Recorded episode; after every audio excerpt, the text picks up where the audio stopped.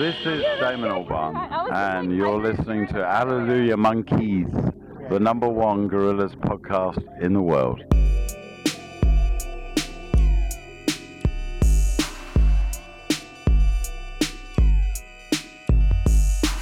And welcome to Hallelujah Monkeys for Threading the Needle between 9 11 and the start of fall. My name is Dylan Flynn. My name is Trevor Ickrath. Dylan, great to be back to talk to you about this beloved cartoon band that we're both such big fans of. The Archies? Uh, no, uh, that would be uh, Gorillaz Oh, Yeah. yes, yes, yes. The Four Lovable Lads from Jamie Hewlett's sketchbook. from Kong Studios or Silver Lake. We should preempt the episode maybe by saying, like, you know, at the end of the last episode, we said that the next thing we were going to do would be to talk about Damon Albarn's, what was it, 2021 solo album, Nearer the Fountain, Closer the Stream, or whatever that thing is called. Mm-hmm. But that hasn't happened yet. No. for the past several months, I think you and I have developed this routine where, like, during the middle or towards the end of the week, we text each other, like, Do you want to do the Found episode uh, this weekend? Yeah, but I, I can only do it Sunday. Okay, Sunday works. We'll finish the notes on Saturday. And then, like, you know, something comes up, we can't finish the notes. And this is this is going to be like, you know, no way around it. It's going to be like a probably a notes heavy episode just Yeah. by nature of what that record is like. Right. Kind of hard to wing it.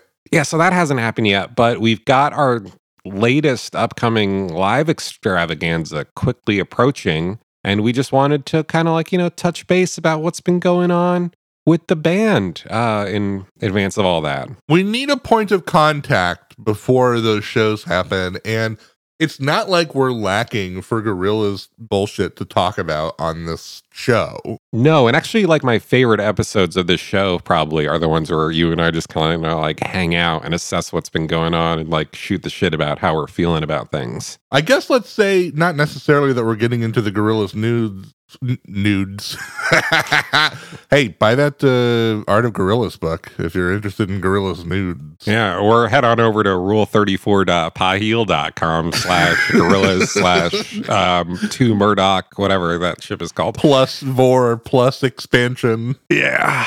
No, let's get it. Let's crack into some Gorillaz content. How about? I think what we should start with is just talking about this album. To be honest, The album that we now know is called Cracker Island. let's start there. Yeah. Uh, I think that there was a lot of maybe wishful thinking that this album would be called the Static Channel. It's interesting that you, in particular, talk about wishful thinking because if you listen back to our most recent episode, you were extremely jazzed about uh, the prospects of this album. There was all this kind of hazy promotional material coming out that was like, this album is going to be about cults and the way people think. And you were like, oh boy, is Damon Albarn rearing up to drop a classic high concept rock opera on our butts or something like that. I can't wait to see what he's got cooking. And then a few weeks later, he goes on the radio and he's like, yeah, the album is just named after that song I put out. It's 10 songs long. Uh, here's the cover art. I hope you like it. And we'll see you in what? When does this album come out? Like August February, 2026 or something? February 24th, 2023. Okay. Uh, so we got half a year before this thing comes out. Long time. It is a long time. It's a long time. It's 10 tracks plus a bonus track on streaming platforms, I guess. Oh, I can't wait to hear bonus track. Bonus track. I mean, we're looking at a future Gorillaz classic film music, intro, bonus track.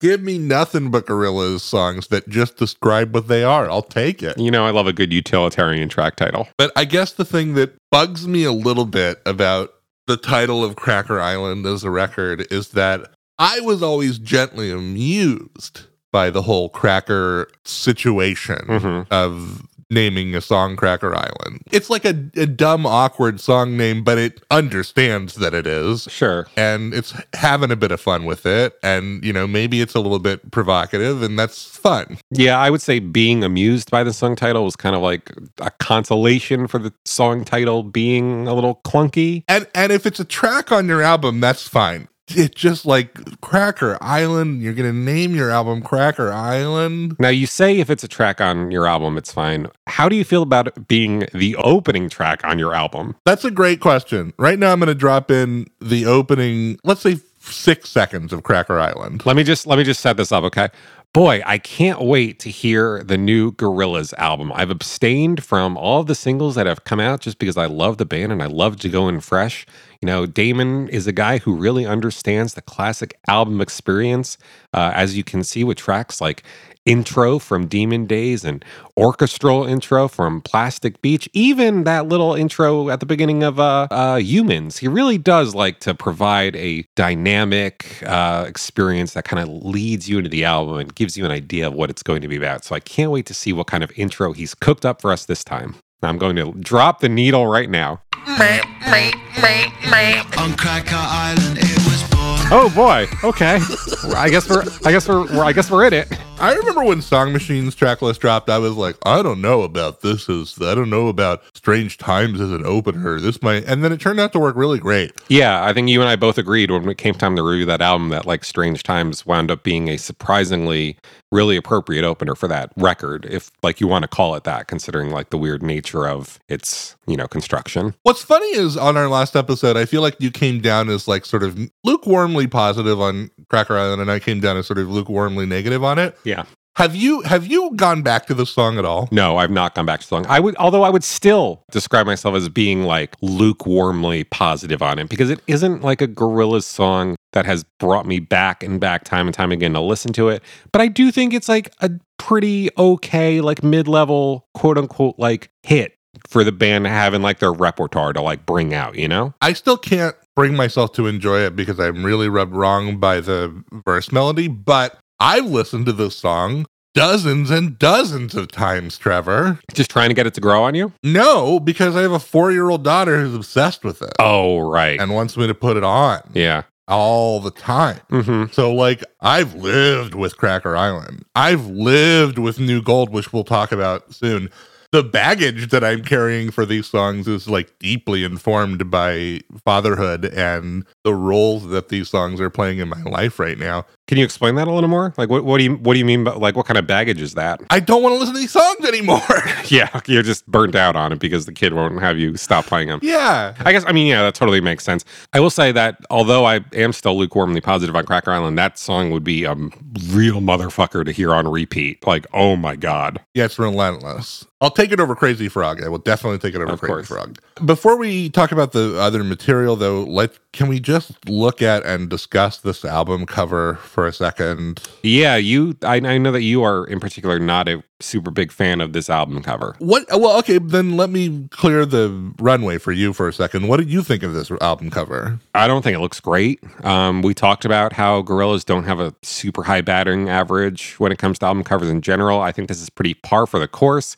Not the worst thing they've done, not the best looking thing they've done by any means. Sure, that'll be fine next to the metadata as it plays on my MP3 player, but it's not like an album cover that I would like put in a frame and hang on my wall. So um, I'll put this out front because I do think that my main takeaway of this image is that if you take the band out of this image, it's a really good Gorillaz cover. I don't know about that. It would feel so sparse. I think that the shack with the graffiti, the Pazuzu statue, those really interesting steps going up, the kind of swirling psychedelic sky, and that cobblestone pathway, like that would look like an album cover, in my opinion. Yeah, maybe. I don't know. It wouldn't be again, it wouldn't be one of my favorite things they'd done, but it might be better than seeing the band kind of superimposed upon it the way they chose to do so. The first thing I want to draw your eye to is the radial blur that is applied to Just 2D. 2D, the centered on his mouth. Yeah. and then they just used Adobe After After Effects, dragged that circle out until most of him was radially blurry.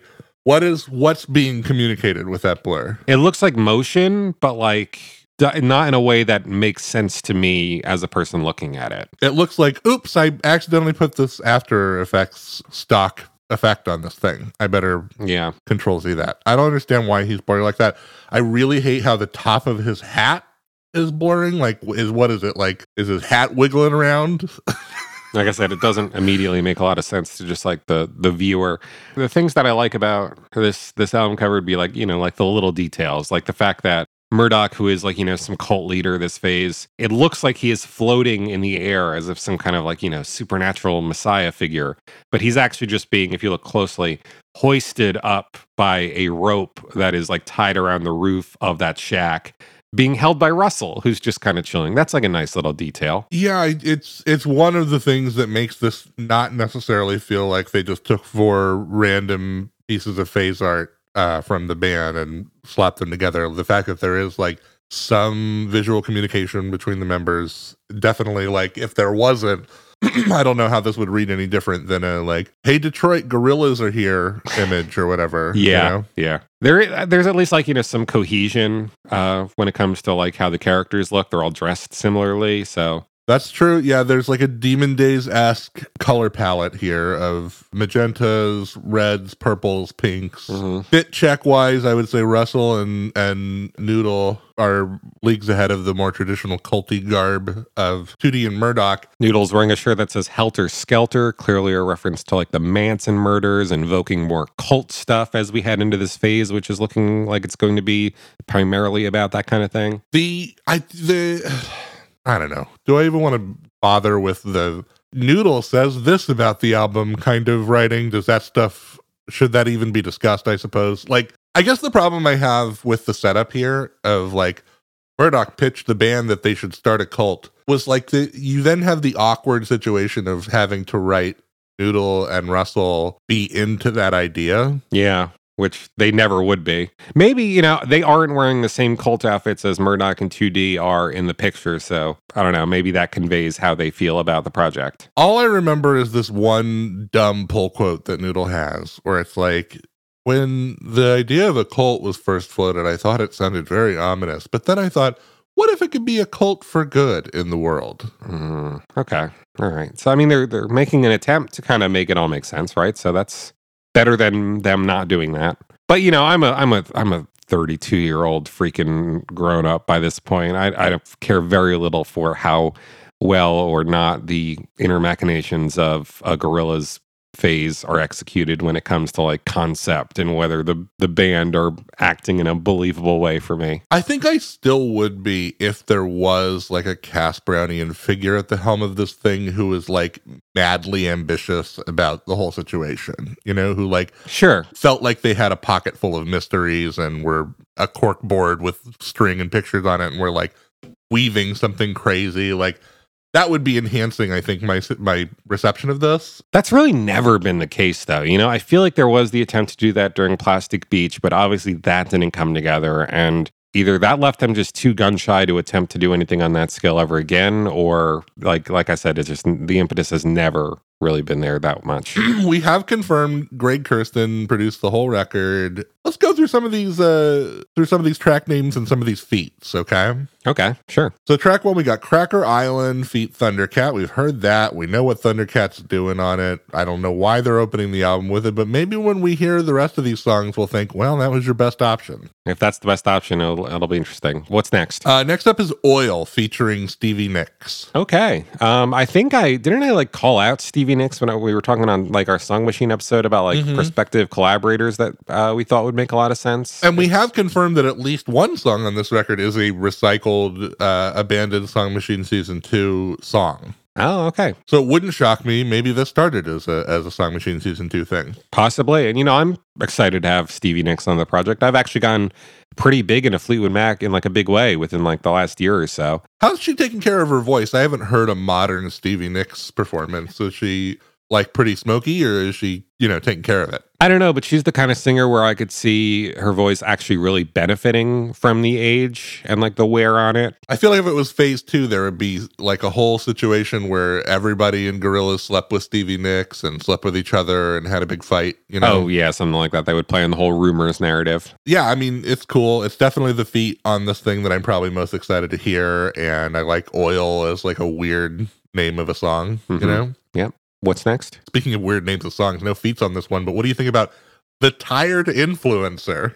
Uh, you know, This will come up when we talk about New Gold. I think when whenever Damon has tried to like touch on themes like social media and influencers and the TikToks and this crazy wonder that we live in now or whatever, just kind of falls flat for me and I, it leaves me rolling my eyes like, okay, dad. Yeah, it's a little bit okay, Dad. We've had we've had a lot of Damon Albarn on personal technology over the years with varying degrees Yeah. of interest. I think that like humans was probably the closest he got to like making some interesting statements about it. I think because humans was both reactive to and embracing of the connectivity that you can get from personal technology. Like he he starts the record off with like I switch my my robot off and Yeah, I was just going to bring up that phrase. It feels like that phrase, I switched my robot off and retain more and no less, or however it goes, feels like that's going to be the best contribution Damon makes to saying something about like this era. yeah. Otherwise, it's just like, okay, dude, I'm I know I'm sure your daughter showed you some TikToks and you were very afraid.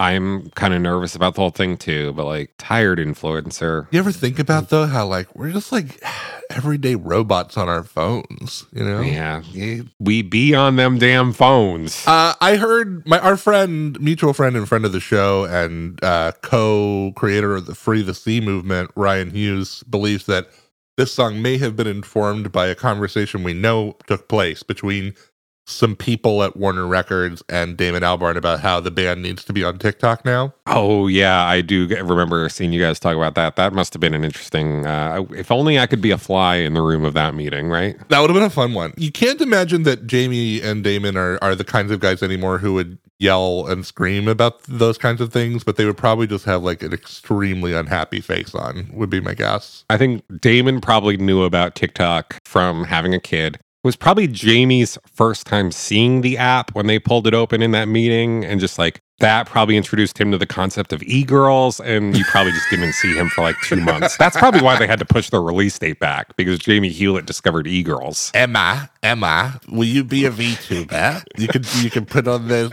capture suit from uh, the strobe light video, and you can vlog as Noodle. We'll make loads of Ethereum love. Let me try to do Emma DeCon's response. Okay. Oui.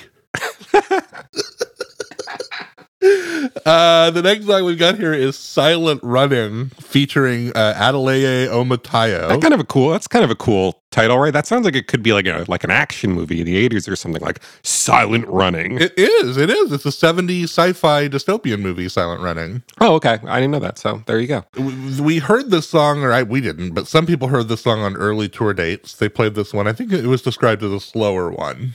Okay. So maybe the tired influencer will be like 145 BPM banger. Yeah, I guess so.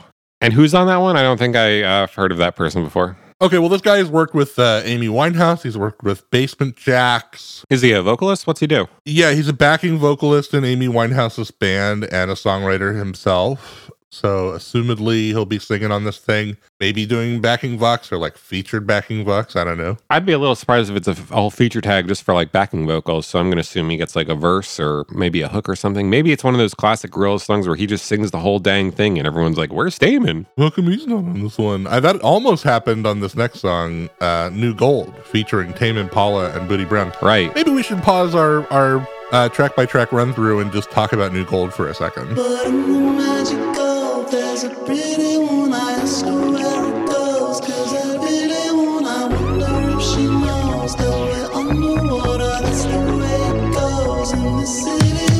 Latest Gorilla single featuring Kevin Parker of Tame Impala and once again the Pharcyde's Booty Brown, uh, who who you know from uh, Dirty Harry all the way back on Demon Days. Yeah, we got returning uh, collaborator Booty Brown. It seems like he's put in the time, certainly. I mean, Yeah, I gotta say, Booty Brown is on this thing a lot.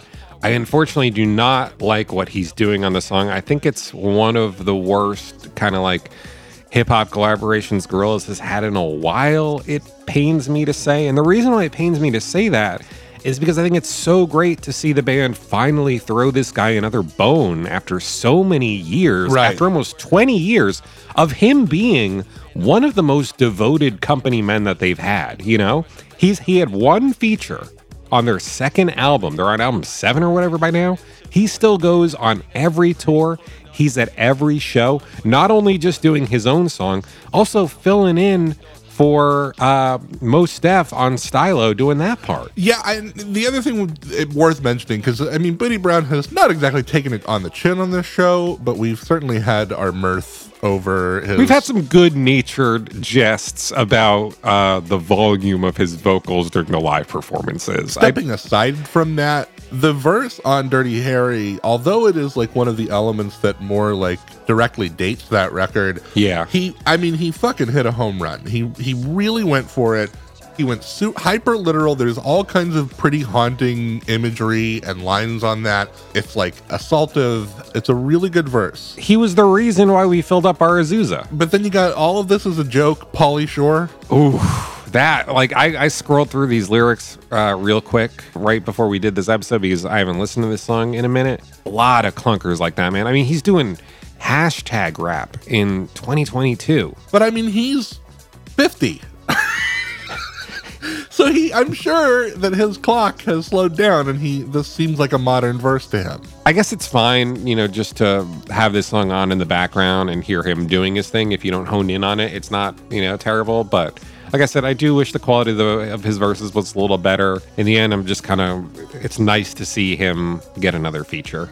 He's not mixed incredibly hot. So he, if you're not zeroing in on this, it does just kind of sound like Gorillaz background noise during really most of the song, to be honest. I think that's kind of a, my main problem with this song in general. I, I didn't like the song quite as much as Cracker Island. Like I, I said, it's kind of fine if you have it on in the background, but it doesn't really feel like it's doing too much. And there's this vague sense of like algorithmicness about it. You know, like this sounds like they brought Damon into a studio and were like, can you make a Gorilla song that sounds like a Gorilla song that would play on Spotify after you finished listening to like a Tame Impala album? Yeah, I mean, to, to Kevin Parker, is that his name? Yeah, Kevin Parker, a guy that I feel like people have been waiting to show up on a Gorilla song for quite some time. From my understanding, there's a lot of crossover when it comes to the Gorillaz fandom and the Tame Impala fandom, which does make sense to me. I feel like even when Tame Impala were first hitting the scene,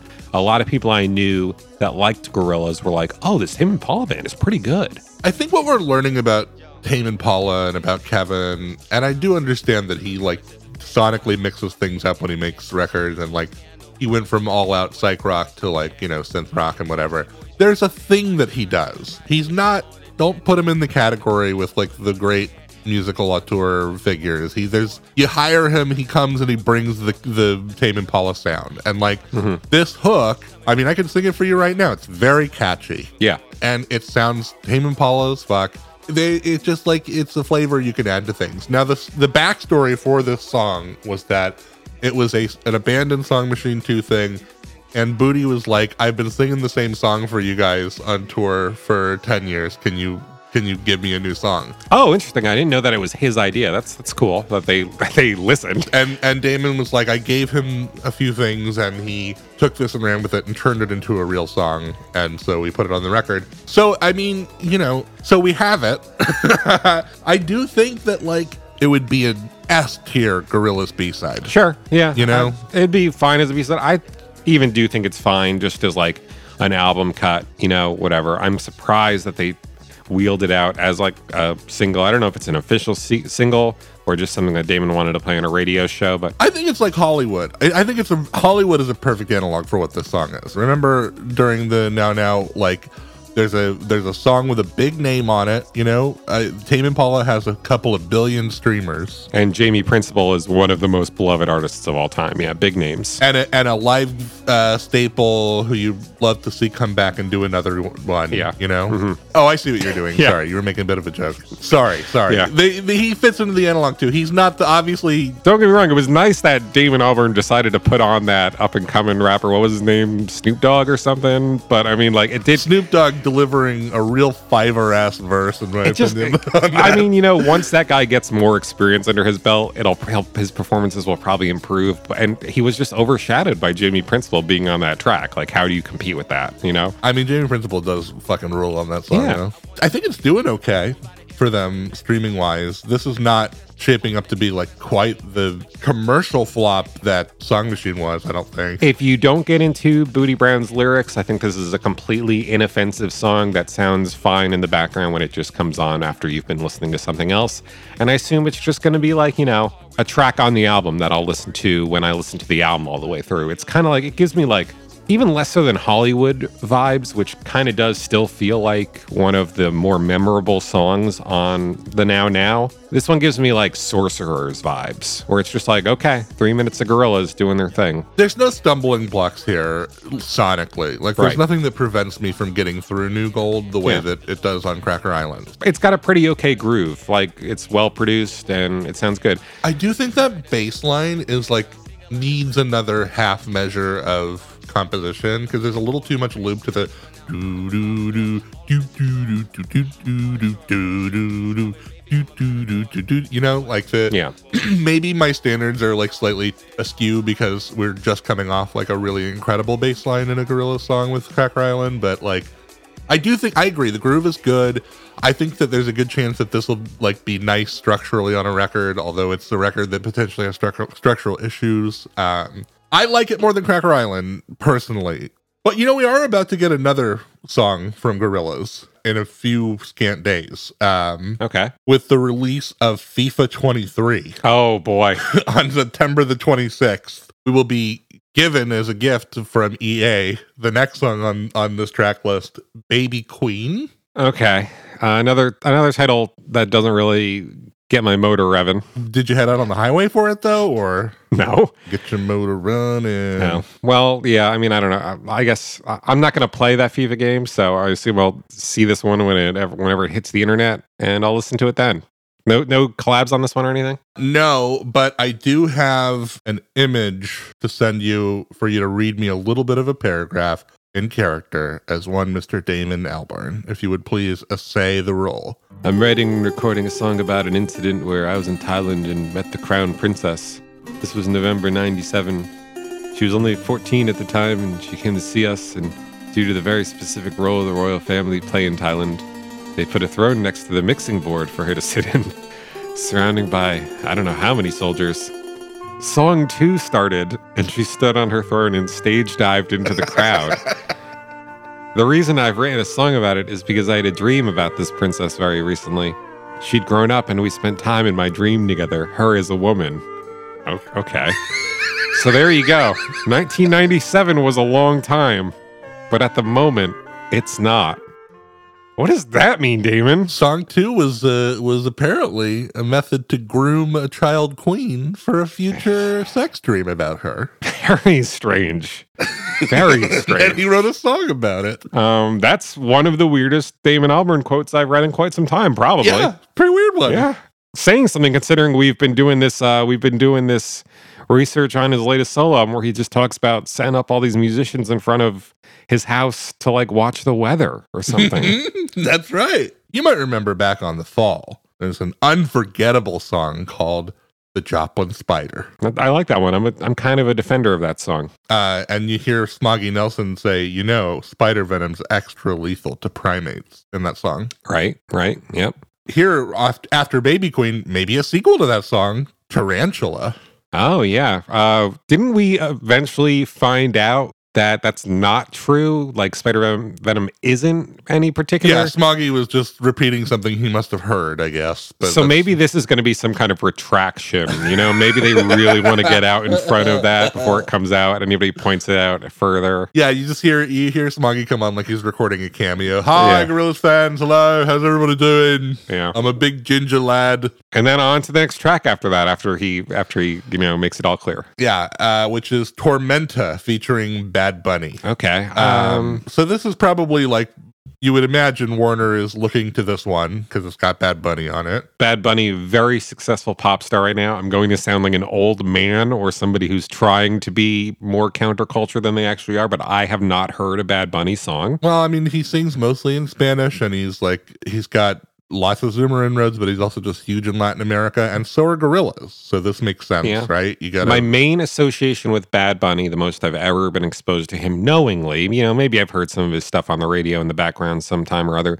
but mainly I just know him as the guy who shows up in that trailer for the Brad Pitt movie Bullet Train. And I think Brad Pitt hits him with a glass bottle of water. I might be sounding now. I'm showing my age a little bit as a 75 year old man, but I Cary Grant and James Cagney. These are movie stars. I've never seen a Brad Pitt movie, Gotcha. but I'll take your word for it. Certainly. Bullet Train, his new one out in theaters now, directed by Deadpool, I believe. Oh, cool. I'll have to check that one out. Yeah. Yeah. I don't know. Maybe this will be a single. Maybe maybe the Zoomers will hear this one and decide once and for all that Gorillaz are a chuggy or whatever.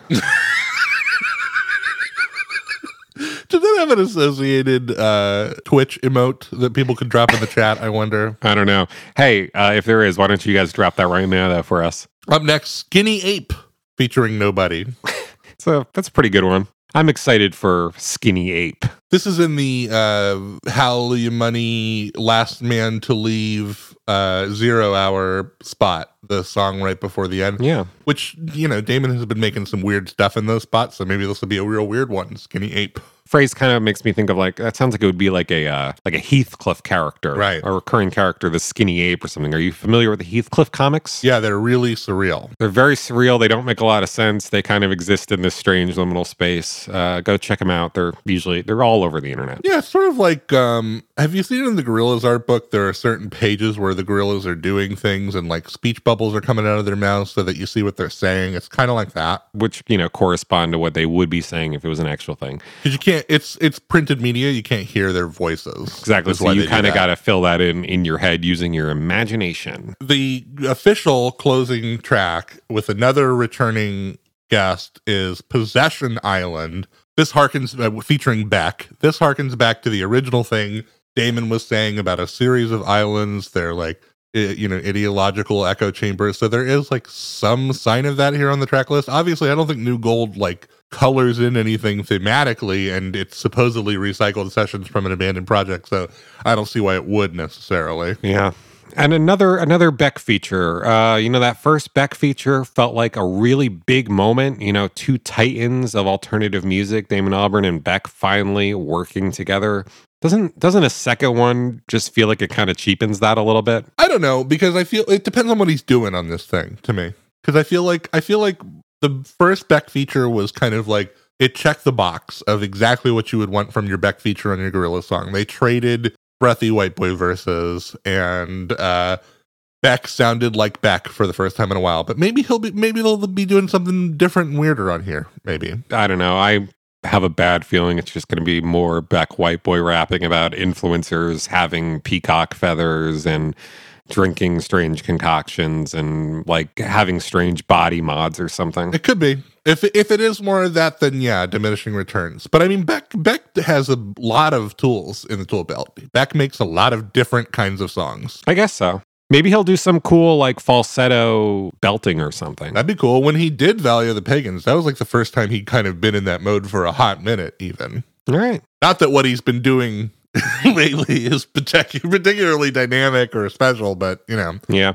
Kind of brings me back to that Kevin Parker feature where it's like, it kind of feels like that needed to happen before the last Tame Impala album to really achieve maximum heat. And it feels kind of similar with Beck, where it's like they're working with him after like his heyday is behind us. And it makes me wonder, uh, it makes me city wonder what Tame Impala or Gorillaz fans who'd been looking forward to this collab with Kevin Parker thought of Kevin Parker's contr- contribution in New Gold. the fandom stuff that I've seen has been fairly positive on it. It was I well mean, received. I think so. I I don't think I've I've necessarily seen that much like oh my god, but like people like certainly that hook. Okay. Again, if you're Damon Albarn and you're on Gor- Gorillaz collaborator Fiverr and you're you're paying top dollar for some big names, I mean, I guess you want them to show up and do what they do. You don't want a St. Vincent situation, right, where she's like Yeah. singing some backup and maybe playing a synth or something and then you put their name on your album credits and people are like oh my god there's going to be this person and then you hear them and you're like oh that's it really hmm i guess in that sense you just want them to do the most obvious version of what they do but i wonder i don't know we'll see what beck's doing on here and then there's one more thing it's a bonus track i don't know if it's going to be it's probably going to get a name once it reveals on streaming i would imagine I hope not. Is this just on? Is this like on every version of the album, or like is it going to be on the stream? Like, what's the release strategy? Well, I know that when like there's they issued a picture of like Jamie Hewlett wrote out all of the track titles in like a kind of a gothic hand drawn font, and Okay. it's not on there. The album ends with Possession Island on that. But I mean, the track list as circulated by Warner Records includes the 11th song. So Because if this was going to be like a region exclusive thing, I was going to say there's no way we're not looking at another film trailer music. You know, that's just Yeah, how Gorillaz does things. You know, like here's this song that's only on this one version that our fans are going to, you know, it's going to be this is the new Holy Grail. How are you going to get it? You're going to have to go to the online community and navigate. I think this some. is more like the analog for like the Humanz Deluxe suite uh, at the end of the record. yeah, except this time you only get one measly track instead of a whole little. One little one little track. Yeah. Be cool to get Kali Uchis back yeah, to do another thing. Get her back on, right? that would be neat, I guess. But that's it. That's all we've got to look forward to uh, for Cracker Island. We didn't talk about that song's music video, but I don't have a lot to say about the music video. It did. It wasn't.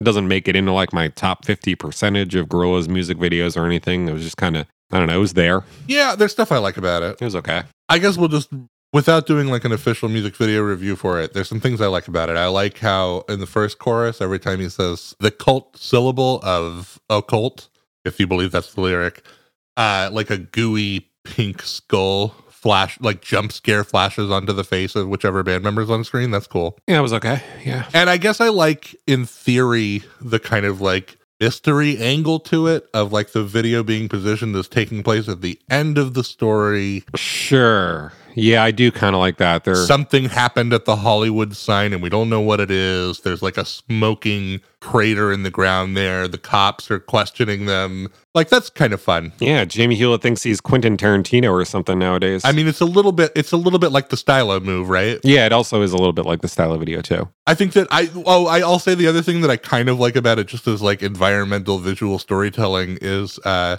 that there's like a mental hospital motif going on and I like that you've got Noodle having dyed her hair a regrettable color and cut her own bangs badly, which is like a classic mental illness move, you know, Totally. Yeah. of being like so depressed or out of your fucking head that you that you buy some dye from the Walmart and grab some fucking scissors and make some unfortunate choices with your hair. It feels like like genuine representation, so that is nice. I agree, and I do like the mystery angle. I, uh, but I, I would say it's probably like one of the examples where like this is not the ideal vehicle to be delivered this song for the first time. Hewlett's getting better at the psychedelic video editing stuff. The stuff that they're doing with the like giant glittery Thundercat stuff in that section where it's just like 2D in a void, Mhm. that is the best looking version of that style that he's been doing over the years, I feel like. Yeah. So, I mean, yeah, it's fine.